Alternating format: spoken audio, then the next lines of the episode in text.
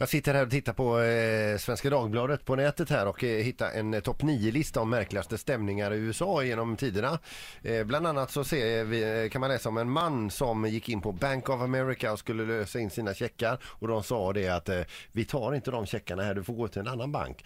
Och han blev så arg så han stämde ju Bank of America då på ett eh, jättestort eh, skadeståndsbelopp och eh, det motsvarar då alltså 1,7 septiljoner dollar.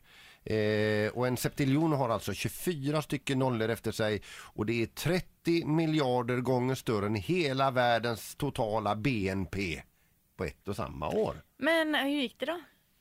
Nej, konstigt nog så vann han inte detta och han fick ju inte detta skadestånd. Men vad är det med USAs rättssystem som är annorlunda mot här eftersom det hela tiden är det här med stämningar och alla är så rädda för stämningar att man tar bort varenda minsta liten fara som kan. Och det är likadant med användarmanual och så vidare till bilar att man får ta med idiotgrejer för att Ja. man inte ska bli stämd för det eller för att man har blivit stämd och fått betala för det innan då. Kan man stämma någon här på samma sätt? Eh, jag tror ju inte det utan Amerika är ju möjligheternas land och det kan man ju förstå också om man läser det här i Svenska Dagbladet. eh, den- Gå in på deras webbsajt där så har du en topp 9-lista där och det finns fler mycket, mycket märkliga stämningar. Ja, det var ju någon som hade köpt en Apple-dator läste jag där och nu stämde han ju Apple för hans porrberoende för att han kunde se så mycket porr i den här datorn. Han skulle egentligen bara gå in på facebook.com men råkade gå in på, var det facefuck.com? Nej, nej. Men vad var det då?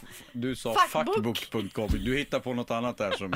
Just det, jag kommer inte exakt ihåg vad det stod i artikeln. Men och så blev det ett porrberoende utav detta och nu stämmer en Apple då. Men det kan man ju förstå ändå. Ja, det, ja, det är ju rimligt.